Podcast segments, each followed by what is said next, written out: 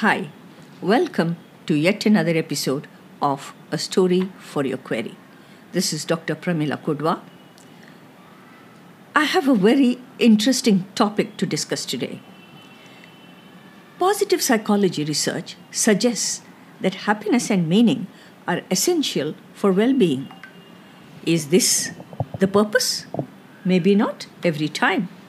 The pursuit of happiness and meaning are two most critical motivations in life. Happiness and meaning are strongly correlated to one another. The more the meaning we find in life, the more happy we feel.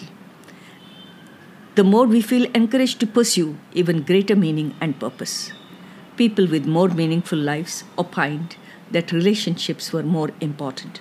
They would help people because it was meaningful to them happiness was related more to satisfy the needs of the individual. The purpose was therefore based on what one perceives and focuses on. Joseph Campbell said, Life has no meaning.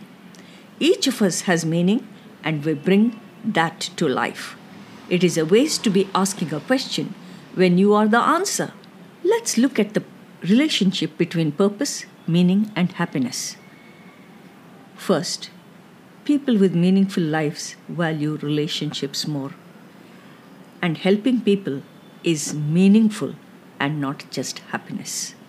Meaning can have a purpose and it has also got a cognitive processing component. Meaningfulness is derived by giving to other people.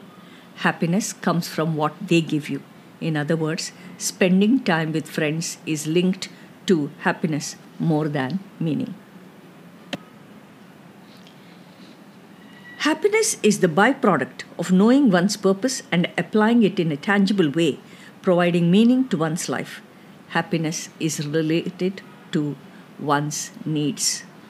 To illustrate, people feel happy with the arrival of a baby in their lives.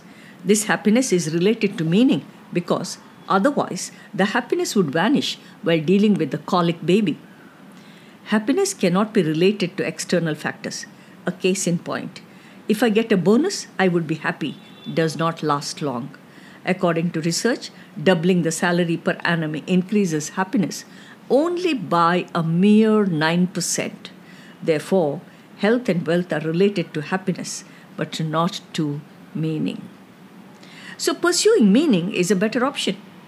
Try to connect dots between efforts and purpose. What does meaningful life mean? In positive psychology, a meaningful life is a construct having to do with the purpose, significance, fulfillment, and satisfaction of life. There are two common aspects a global schema to understand one's life, and the belief that life itself is meaningful.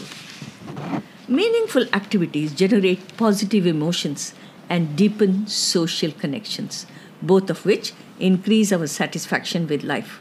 Pursuing meaning makes you feel good about yourself because you're pursuing something bigger than yourself. What then is the meaning of life? Aristotle said, Happiness is the meaning and purpose of life, the whole aim and end of human existence. For him and most of his contemporaries, happiness referred not to an emotion but to a long term pattern of action, the sum of which was your moral character. It is the habits of virtue that are acquired over years of exercising the appropriate virtues. A person doesn't feel happy as much as happiness is a general state of being. Narcissus drowned in his own reflection because he didn't have the space for anybody else other than himself. Happiness is contingent upon love and relationships. When we reflect upon good times, we glance back at happy times. So, happiness is closely related to meaning in life. How do you find a purpose in your life? Viktor Frankl experienced the depth of human misery in the concentration camp during the World War II. Soon after war, he wrote Man's Search for Meaning and described the degrading and dehumanizing conditions which the prisoners experienced.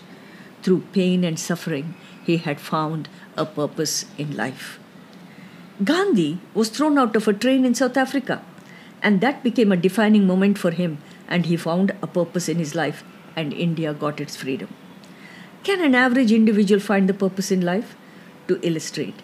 The lady in question has been fit and did not have any ailments like diabetes, high blood pressure, and similar old age related diseases until she was diagnosed with a debilitating disease, Parkinson's. She went into a depression. Several weeks passed by. She slowly came to work terms with herself. The turning point was the quote I cried for a pair of shoes till I came across a man with no feet. You must understand the whole life, not just a little part of it. That is why you must read, and that is why you must look at the skies, and that is why you must sing and dance and write poems and suffer and understand, for all that is life. There is an interesting anecdote which explains the concept of the world reflecting one's thoughts. The philosopher Socrates was sitting outside the city gates of Athens when a man comes up to him. The man asks, I'm thinking of moving to Athens. What is it like living here?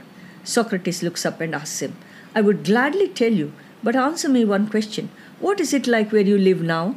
The man replied, Terrible. The people are black, backstabbers and thieves. I will be leaving no friends behind me, only enemies. Socrates frowned and replied, Well, then you had best be on your way because you will find the same thing here in Athens. Later, a second man approached who was also considering moving to Athens. Once again, he met the philosopher and asked him about his experience of his hometown.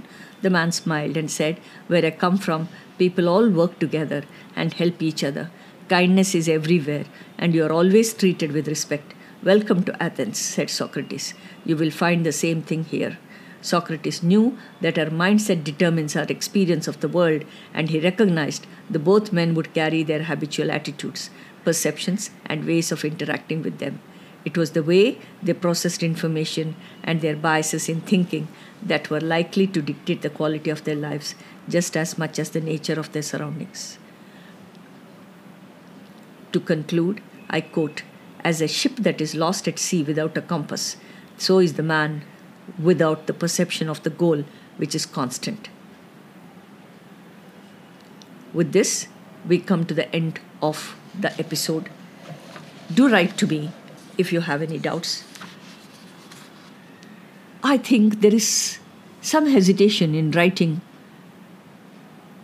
so you could send me a voice message. That should be much easier. What do you say? If you like the podcast, subscribe to it. Don't hesitate. Do it now. Thank you. I'll see you in another fortnight. Stay safe. Till then, bye.